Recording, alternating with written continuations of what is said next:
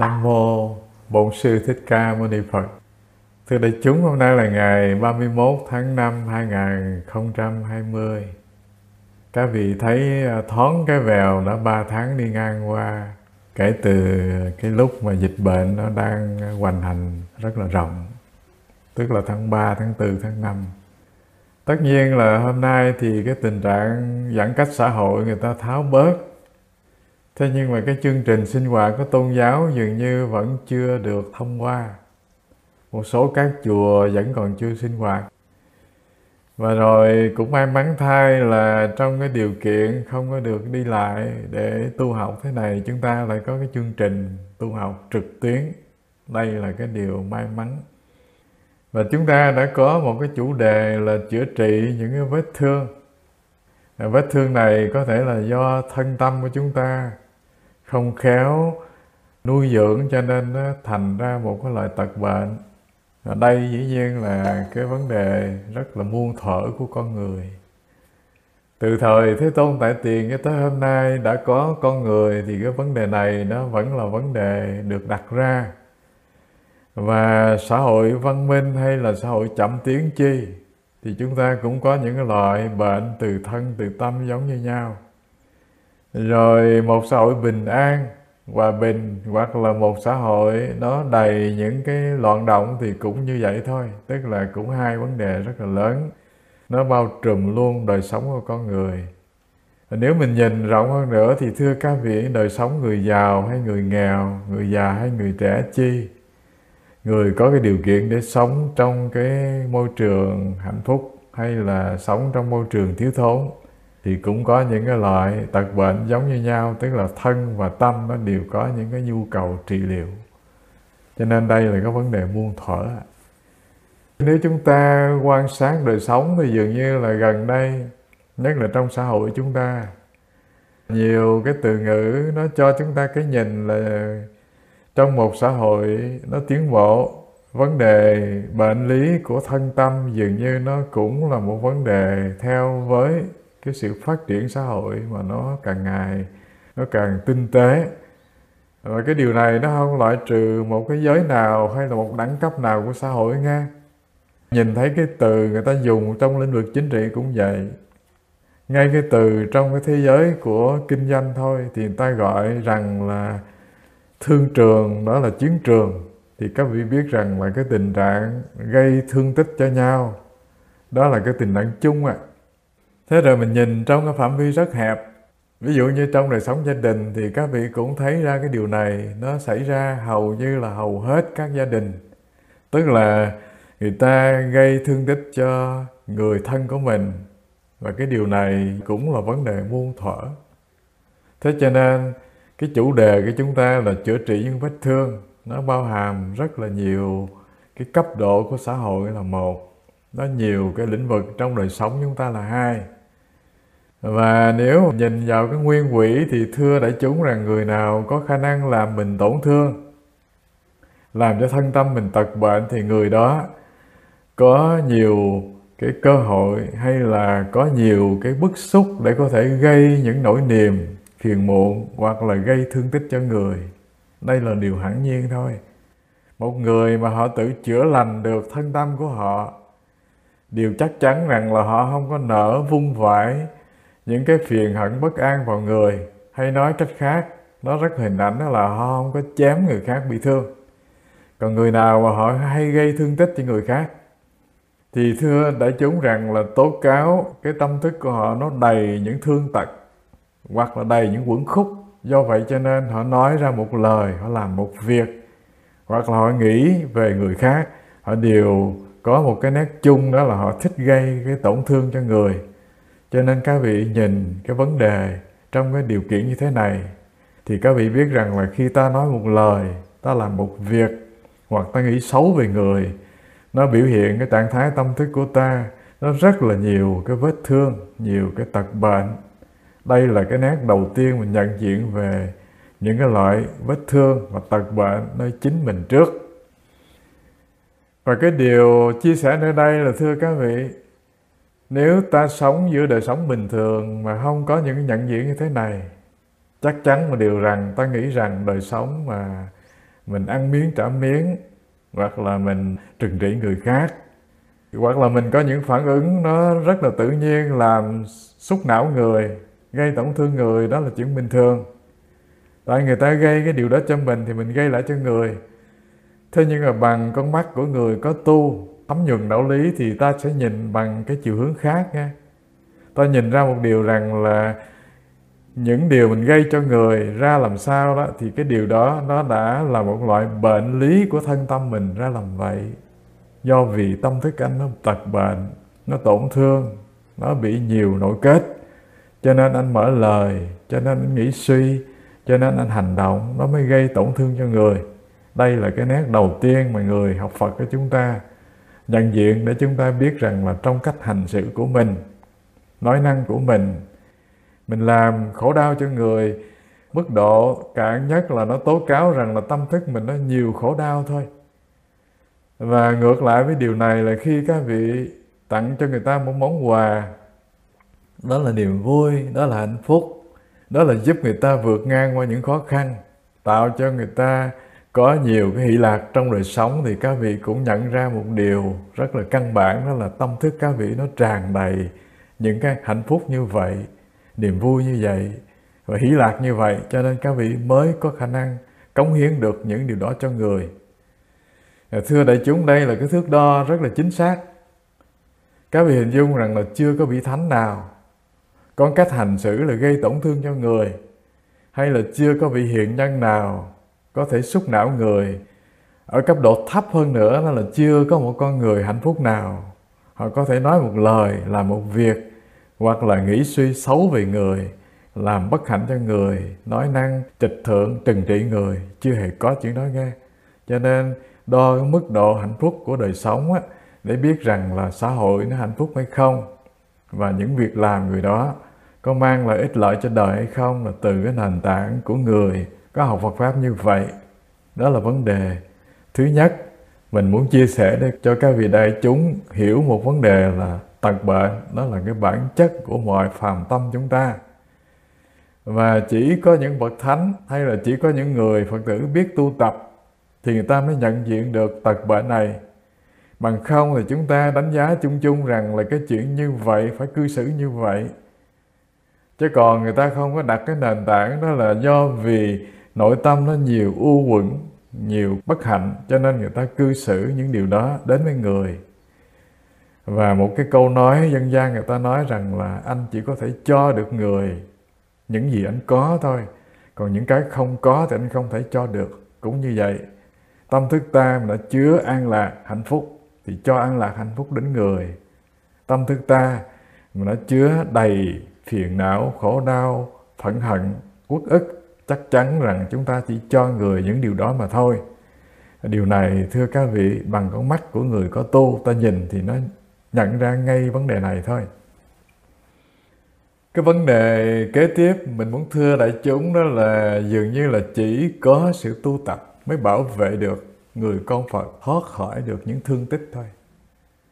Tất nhiên là còn ở trong cái dạng phàm phu như chúng ta, chúng ta chưa hẳn đã là một người có thể nói ra một lời, làm một việc, hay là trong cái cách cư xử tương giao với những người chung quanh, mang hoàn toàn hạnh phúc đến cho người.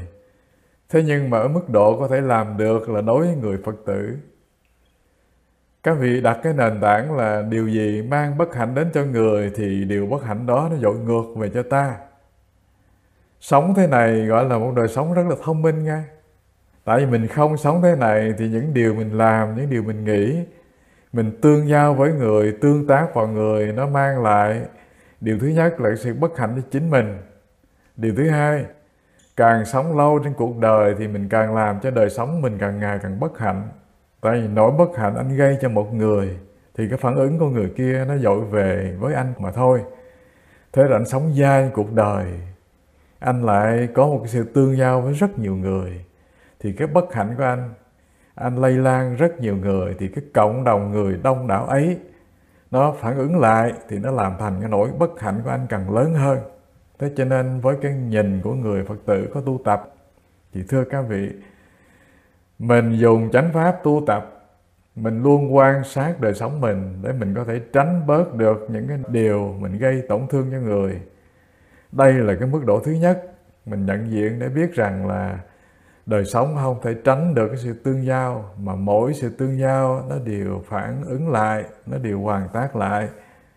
Chưa thể là người hiền thiện thật sự. Còn phàm tâm, thế nhưng mà ta quan sát đời sống trong cái cách tương giao của mình với người, để nhận ra một điều rằng là nếu mình quá vụng về thì mình nên củng cố lại cái nỗ lực của chính mình bằng con đường tu tập và tránh đi cái tình trạng làm tổn thương. Và tránh đi cái tình trạng tổn thương được bao nhiêu á, thì mình tự bảo vệ đời sống của mình, làm cho mình có được ít nhiều hạnh phúc trong cuộc đời. Cho nên cái mức độ cân đong đo đếm của người Phật tử tu tập có được cái sự tiến bộ cùng không đó, không cần anh đo đếm gì về cái chuyện anh làm đối với người. Cái chuyện anh có thể làm được và trắc nghiệm được đó là anh hãy thử nghiệm nơi chính bản thân anh. Nhìn coi là ngày hôm nay, những phiền não, những bất an, những lo âu và những hờn giận, hoặc là những điều anh gây tai ương cho người đó, nó còn hay là nó đã bớt đi. Và khi mình nhìn, nhìn được điều này, nhận diện được điều này thì mình có khả năng tiến bộ nghe. Đó là điều thứ nhất. Chỉ có sự tu tập mới bảo vệ được người con Phật thoát khỏi thương tích thôi. Điều thứ hai, chỉ có sự tu tập mới có thể giúp được người. Cái chính yếu là mình giúp mình trước, mà khi mình giúp được mình, bảo vệ được mình thì mình giúp được người nghe. Hẳn nhiên là sống giữa cuộc đời này, chúng ta là Phật tử hay là người xuất gia chi thì cũng có một cái nguyên tắc rất chung là anh không thể trốn đời.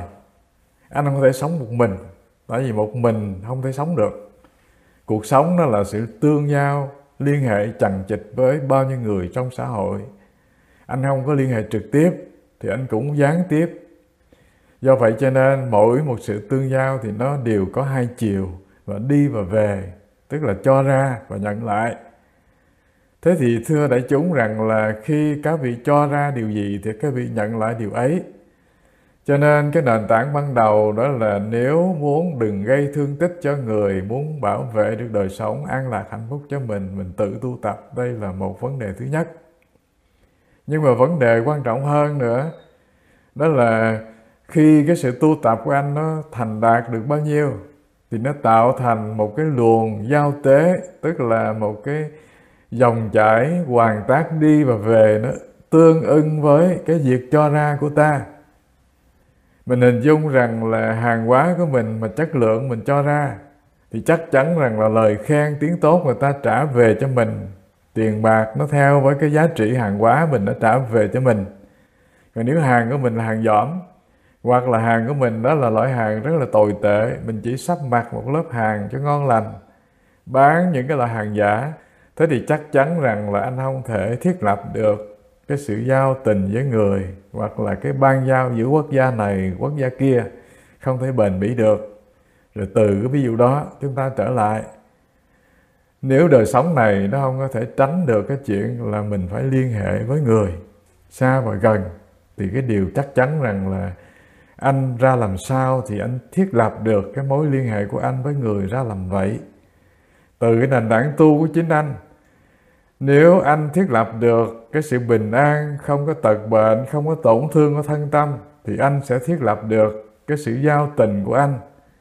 Hoặc là cái con đường giao tế giữa mình và người, nó thiết lập được cái sự bình an của người đến với anh bao nhiêu.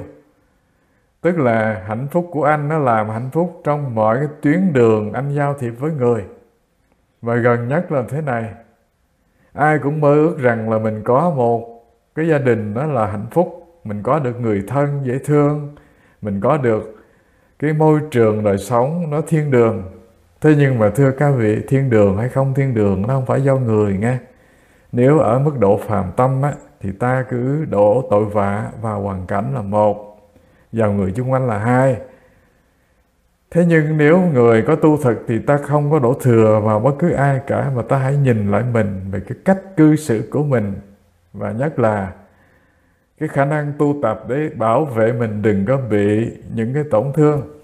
Thì đây là cái cách mà người Phật tử chữa trị, và những phương pháp này đó là phương pháp tác ý đầu tiên để làm thành những công trình chữa trị. Bằng không thì ta cứ nghĩ rằng là cái chuyện này, bất hạnh này, hay là đời sống nó nhiều khó khăn này do người bên ngoài.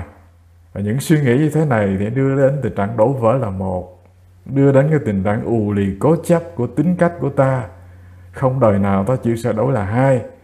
Thế cho nên trong mọi cái tương giao trong xã hội này, ta nên quan sát lại để thấy rằng là những cái tương giao hai chiều giữa mình và người, xa hoặc gần, nó có những cái vấn đề là nó do chính mình cả. Đây là nền tảng thứ nhất để các vị thiết lập được sự tu tập để cho những mối tương giao của mình nó đi đến cái sự tốt đẹp.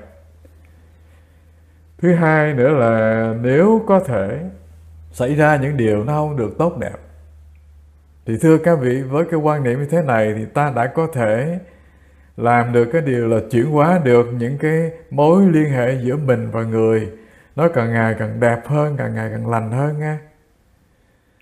Thế rồi có những vấn đề trong đời sống bình thường của người Phật tử, các vị nhìn coi là rất nhiều cái trường hợp chúng ta là những người Phật tử. Có khi người hôn phối của mình cũng là người Phật tử nữa. Ấy vậy mà chúng ta không thể chấp nhận được nhau do vì những cái xung đột và đưa đến cái tình trạng phân rã. Cái điều này thưa các vị, nó không phải là do những cái xung đột vì vấn đề lý tưởng tu hành, mà nó xung đột những điều rất là lặt vặt. Thế nhưng mà nhìn sâu hơn nữa, những xung đột này nó lại có cái gốc rễ từ những vết thương trong tâm thức của ta nghe. Vết thương đó là có khi do vì cái cố chấp của mình là một, do vì tâm thức của mình nó tràn đầy cái sự u uẩn và nội kết là hai, và mình không khéo trị liệu cho nên nó trở thành một loại tật bệnh và nó gây họa cho mình và cho người là ba. Cho nên thưa các vị, với người có tu tập thực sự và trên cái nền tảng nhận thức của người Phật tử, thì tất cả những cái sự giao tình của các vị, sự tiếp xúc của các vị, liên hệ của các vị giữa mình và người thân, giữa mình và bạn bè, giữa mình và xã hội, nếu có cái trục trặc gì thì điều tất nhiên ta hãy nhìn lại cái cách của mình cư xử. Đây là cái cách thứ nhất để mình có thể trị liệu chính mình. Cách thứ hai, thưa các vị, là nếu có bất cứ một cái trục trặc gì thì cái ý niệm đầu tiên là mình đừng có vu vạ cho người khác. Mình hãy nghĩ mình là người có trách nhiệm hoàn toàn về điều này. Và khi mình thiết lập được cái nền tảng suy tư như thế này, quan sát như thế này, thì thưa đại chúng rằng là xã hội này nó không có lâm vô cái tình trạng khốn khổ như chúng ta thấy. Rõ ràng một điều rằng là tình trạng của xã hội nào mà nó đưa đến cái sự bất hòa là một, xung đột là hai, gây chia rẽ trầm trọng là ba, đưa đến cái sự suy nhược của một quốc gia là bốn, đều do cái tình trạng là người ta rất là cố chấp về cái tính cách của người ta. Người ta không có nhận diện được rằng những cái vụng về của chính mình, hoặc là của đảng phái chính trị của mình, hoặc là cái cách thế điều lý quốc gia chính mình. Thế cho nên từ phạm vi hẹp của tự thân đến gia đình, đến xã hội, đến quốc gia, nó đều chung một con đường như vậy.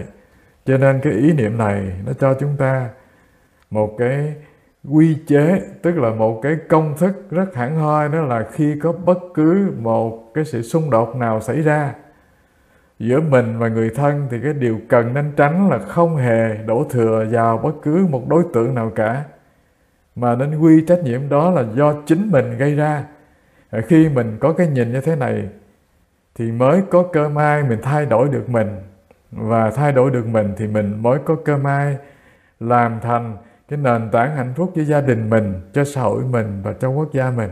Đó là ý thứ hai Thầy gọi ra nơi đây để cho đại chúng lưu ý rằng là chỉ có sự tu tập quán chiếu tâm, tự nhận trách nhiệm về mình, người ta mới có thể thay đổi được chính mình, làm thành hạnh phúc cho đời sống mình và hạnh phúc cho cả gia đình, cho người thân và cho xã hội.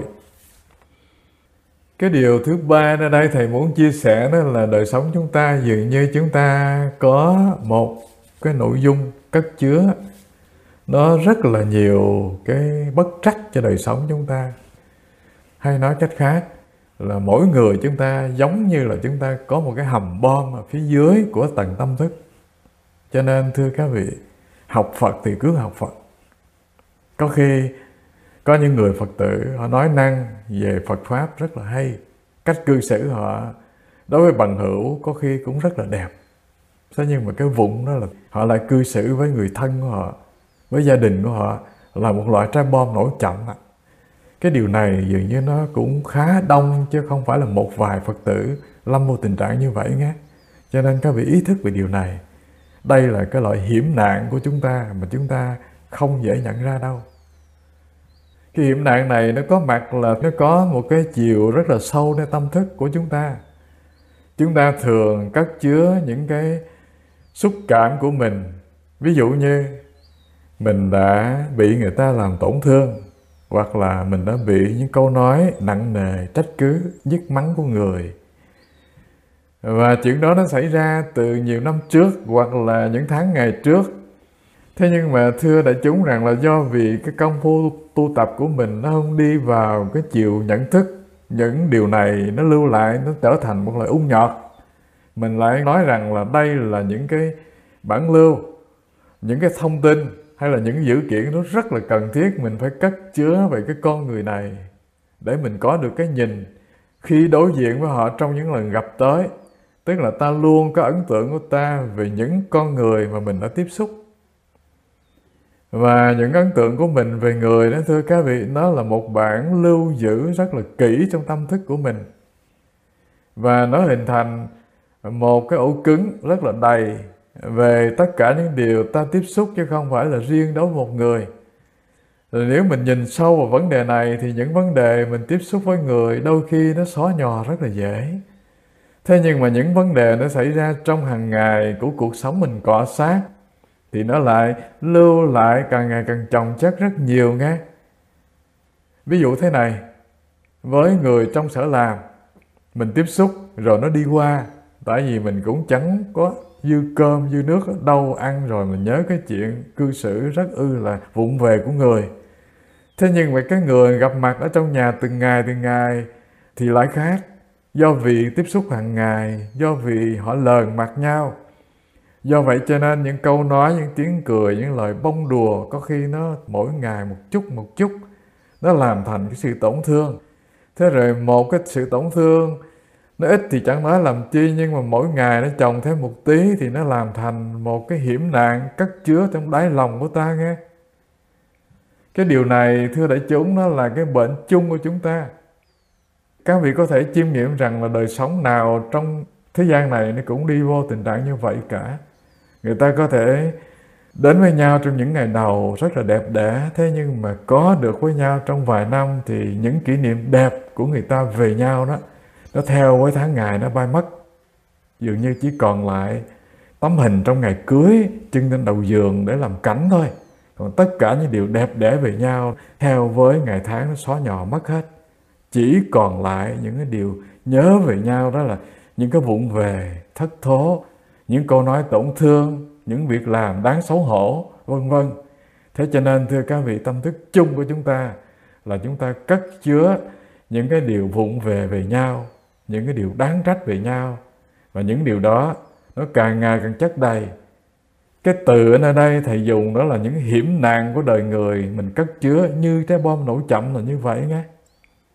Thế là chuyện gì xảy ra?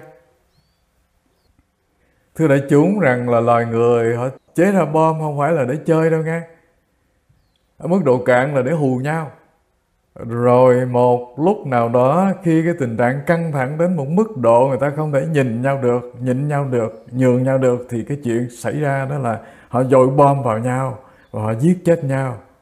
Và chiến tranh đó là một cái điều gì nó không phải là xa xắc đối với loài người. Mình thử hình dung rằng là trên mặt đại địa này, tất cả những con người thông tuệ, những quốc gia mạnh mẽ, có cái nguồn quân sự và tài chánh rất là lớn lao thì họ đều chế bom hạt nhân để hù dọa nhau. Nhưng mà thưa các vị, sẽ tới một lúc cái sự hù dọa nó không còn tác động nữa, thế thì họ ra tay ra chân với nhau. Thì cái chuyện xảy ra rất dễ, đó là bảy mươi lần hành tinh này bị vỡ vụn. Cũng như vậy nghe. Mình vừa nói với các vị cái chủ đề rằng là chúng ta là những con người quá vụng về, cất chứa những cái ổ cứng về nhau để làm thành hiểm nạn cho chính mình và cho người. Cái điều này nó cũng giống như xã hội loài người vậy. Đầu tiên các vị hù nhau, đó là chi? Đem những cái vụng về thất thố của nhau. Mỗi khi các vị có sự xung đột nhất định thì các vị đều đem những điều đó để hù dọa nhau, để kể tội nhau. Hay nói theo một cái từ bình dị nhất là cạch mặt nhau ra để trừng trị. Nhưng mà điều này, thưa các vị, một lần, hai lần nó trở thành cái chi? Trở thành cái sự uốn nhọt càng ngày càng lớn nghe. Rồi sẽ tới một lúc bom hạt nhân nó nổ là chuyện bình thường. Cho nên chúng ta không có lạ lùng chi về đời sống của con người trên đất nước này hay những quốc gia khác. Họ đưa nhau đến tòa để ly dị nhau một cách rất ư là bình thường là như vậy. Thậm chí là ly dị nhau họ cũng chưa hề là tha thứ cho nhau đâu nghe. Họ hủy diệt nhau cho đến độ đó là người kia không có cách chi sống sót được. Thì các vị hình dung rằng là một loại hiểm nạn rất lớn mà chúng ta không biết, đó là cứ mỗi một ngày trong đời sống của chúng ta, ta cứ chồng chất lên tâm thức của mình những cái sự phiền muộn về người, trách cứ về người, chê dèm về người. Và chúng ta không thể xóa được cái ổ cứng về những đặc tính tiêu cực của người thân ta. Thì đây là một cái hiểm nạn đầu tiên mà ta nên nhận diện để loại trừ. Thưa đại chúng rằng là nếu người nào họ còn giữ trong tâm thức của họ những cái điều vụng về về người thân, những cái điều đáng trách về người thân, thế thì biết rằng là ta đang gom góp từng chút từng chút một chất thuốc nổ để làm thành cái sự hủy hoại đời sống mình mọi người. Cho nên thưa các vị, nhìn chung thì chúng ta đều là những người rất là vụng về trong cái cách chăm sóc thân và tâm của mình. Tại vì cái điều dễ xảy ra nhất là khi các vị cất chứa những cái ngòi nổ này trong kho của các vị, thì điều chắc chắn là sớm đến muộn chi nó cũng nổ. Rồi nếu các vị cất chứa những cái điều phiền muộn về người thì sớm hay muộn gì những cái điều này nó cũng trườn mặt ra. Nó biểu hiện ra cái nhìn của các vị, câu nói của các vị, cách xử sự của các vị. Không ai có thể kiềm chế được khi lòng mình nó tràn đầy phẫn nộ đối với người thân của mình nha. Cho nên một trong những điều tai họa nó làm thành căn bản đời sống bất hạnh hay hạnh phúc, đó là mình luôn coi những hiểm nạn của đời người nó như là một loại gia bảo. Và khi hiểu được điều này rồi thì chúng ta mới bắt đầu đi vào cái con đường chữa trị được. Còn không thì không thể chữa trị. Mình thấy rất bình thường cái chuyện mình nhớ về những vụng về của người bạn đời của mình, bằng hữu mình hoặc là người thân của mình. Đó là chuyện bình thường. Nhưng mà thưa đại chúng rằng nhìn bằng con mắt của người có tu thì cái điều này không bình thường đâu nghe. Điều liên hệ với điều này nữa, khi các vị cất chứa những cái loại u uẩn, bức xúc, giận dữ, căm phẫn về người từ nơi tâm thức của các vị thì nó làm thành một loại tật bệnh nơi thân thôi. Thân chúng ta và tâm chúng ta nó là một khối chưa hề tách rời nghe. Khi tâm mà an lạc thì thân cũng an lạc, khi thân mà khỏe mạnh thì tâm cũng tràn ngập niềm vui. Cái điều này nó tương tác lẫn nhau à. Và các vị để ý rằng là khi mình giận, khi mình buồn, khi mình lo lắng thì mình ăn không biết ngon, ngủ cũng giấc ngủ rất ư là cực nhọc. Cái điều này rất là rõ ràng, ai cũng có thể kinh nghiệm được. Thế cho nên biết rằng là cái tật bệnh của thân nó xảy ra đa phần là tới chín mươi phần trăm là do tật bệnh của tâm nghe. Một tâm thức mà nó tràn đầy sự phẫn nộ, một tâm thức mà nó nhiều u uẩn nội kết thì chắc chắn rằng là thân của các vị không có chịu nổi cái tải trọng của tâm thức các vị. Nó đang đè nặng, nó đang tàn phá thân của các vị. Thế cho nên thưa đại chúng rằng là các vị thiền sư, họ tu tập theo truyền thống của thiền Vipassana, họ có thể trị liệu tâm của họ mà lành lặn thì thân họ lành lặn. Cái điều này nó không phải là một loại lý thuyết, mà nó là loại thực tiễn. Các vị hãy đọc vào câu chuyện của bà Dipama để các vị biết điều này nhé. Một người đàn bà khốn khổ, mất chồng, mất con, lâm vô cái tình trạng rất ư là hoảng loạn, cô đơn, vân vân. Cho nên cái sự suy sụp tinh thần nó nặng nề đến đổi là thân của bà không còn một chút sức sống nào cả. Lần đầu tiên được người ta khuyên rằng đến với công trình tu thiền tập, bà phải bò lên đến những nấc thang của các thiền đường. Thế rồi từ cái công trình bà niệm hơi thở, bà tu tập thiền chánh niệm, tức là thiền Vipassana thôi.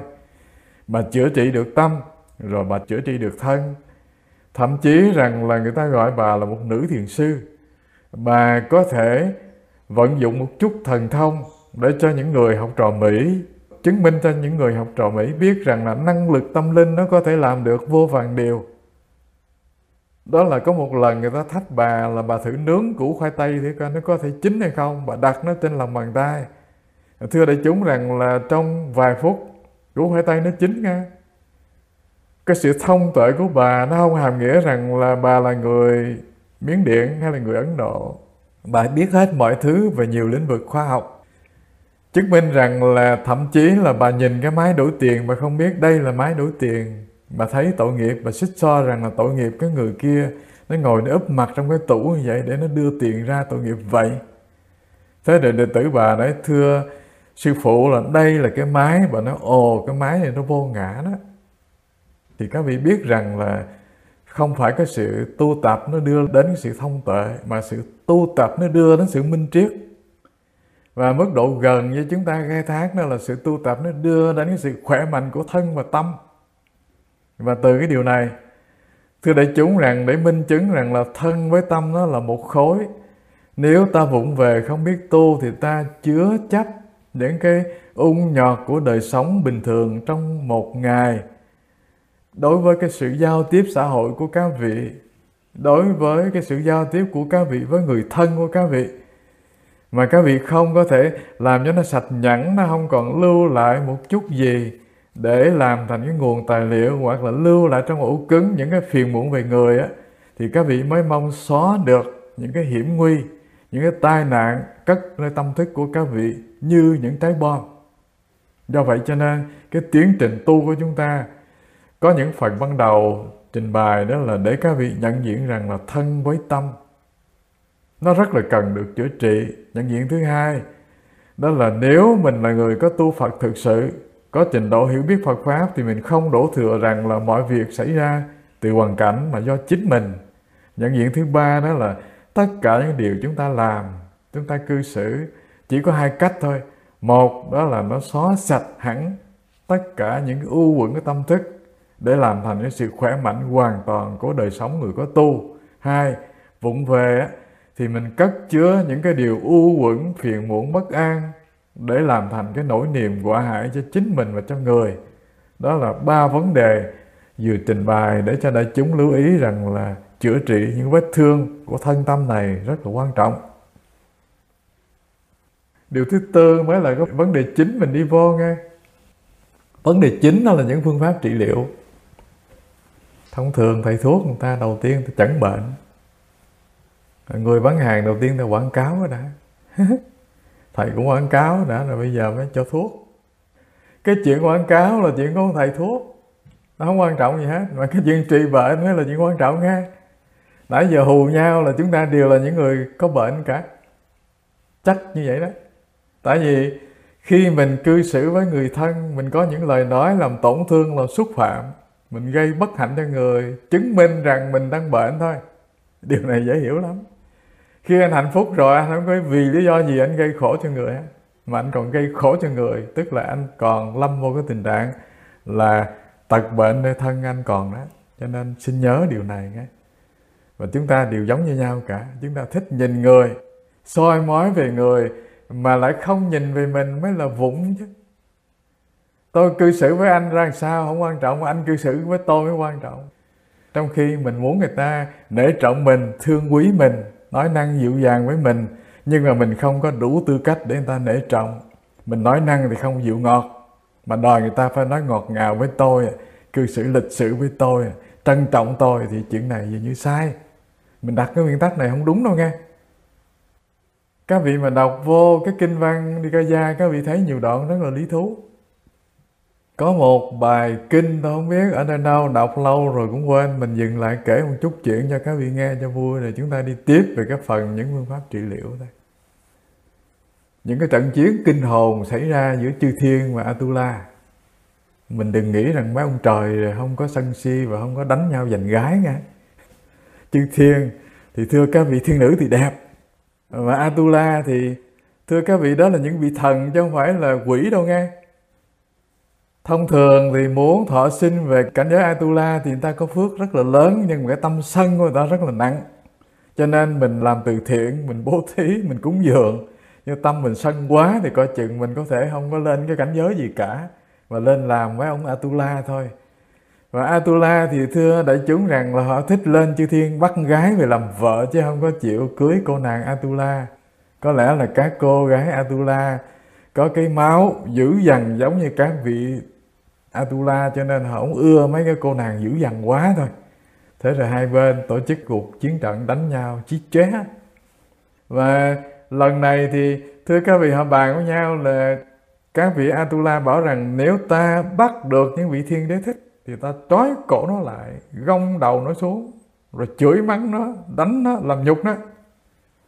Thế rồi chư thiên thì cũng không hiền á, họ bàn với nhau rằng trận chiến này mà ta thắng thì ta cũng gông cổ mấy cái tên Atula về, trói cổ nó, trói bốn chân nó, treo lên như con heo, rồi chửi mắng là thậm tệ vân vân. Thế rồi bắt được cái tên Atula, tức là vua Atula về. Thưa đại chúng rằng là cái trận chiến thì có thắng có bại, có lúc thì chư thiên thua mà có lúc thì Atula thua. Chẳng phải là, là, là, là họ đều giỏi, có lúc giỏi lúc là không giỏi nghe. Thưa các vị là lần này thì chư thiên thắng trận cho nên công cổ được cái anh vua Atula về, và khi dẫn cổ ảnh về đặt lên cái bệ của vị thiên đế thích. Chưa kịp làm chi cả thì cái anh vua Atula này ảnh ngoác miệng, ảnh chửi tan nát ông bà của thiên đế thích. Nghĩa là nhục mạ không tiếc lời, tất cả những lời ô uế, lời xấu xa, cái lời chê bai, và ảnh chửi như hát hay. Nói theo cái từ Việt Nam chúng ta là chửi như hát hay. Thưa các vị, vị thiên đế thích được một người tùy tùng lái xe tới. Ông đứng rất ư là bình thản, nghe cái vị Atula chửi mình như là tạt nước vào mặt, và lòng tràn đầy sự bình an, không nói gì cả. Thế là cái tên đánh xe nó nói, này ngài thiên đế, ngài có thể chịu đựng được, trong khi một tên tử tù nó chửi mắng ngài, nó nhục mạ ngài, không còn sĩ diện gì trước chư thiên, mà ngài đứng ngài có thể bình yên như được sao? Thiên đế thích nó, này người sợ ích, tức là người đánh xe, ông nên biết rằng đệ tử Đức Như Lai đối với mọi nghịch cảnh, người ta xúc phạm mình là chuyện của người ta, còn mình để cho lòng mình bị người ta xúc phạm, nổi cơn thịnh nộ, thì điều thứ nhất là mình không phải là đệ tử Như Lai. Điều thứ hai, mình tự làm cho đời sống mình bị chìm liễm, bị nhẫn chìm vào cái phiền não khổ đau, vào sự sân si nghiệp chướng. Cho nên nếu là người có học Phật Pháp, có tu tập, thì ông nên biết rằng là những tác động bên ngoài đến với ông là chuyện của người, nhưng mà giữ tâm bình ổn, an lạc, thanh tịnh là chuyện của ông phải làm. Nếu không làm được điều này thì ông đồng đẳng với cái hàng sân si. Điều thứ hai, ông tự hạ thấp đời sống ông xuống. Điều thứ ba, ông tự dìm mình trong nỗi khổ. Cho nên ta là một người đệ tử Như Lai, ta không thể nhận chìm đời mình trong những cái vũng của sân si phiền não giống như ông bài ta. Đừng nghĩ rằng là đối trước những lời sỉ mạ, biêu nhục và nói xấu của người mà ta phải có hành động gì đáp trả lại y như vậy mới là người tốt lành, thứ không? Mình ngang bằng với người ta cho nên mình có cách hành xử như người ta. Đệ tử Đức Như Lai thì không như vậy, không có gì mình trong nỗi khổ khi bị người ta nguyền rủa, chửi mắng, hoặc là nói xấu mình, hoặc là sỉ nhục mình. Tất nhiên là trong Tiểu Bộ Kinh nó có rất nhiều câu chuyện lý thú nghe.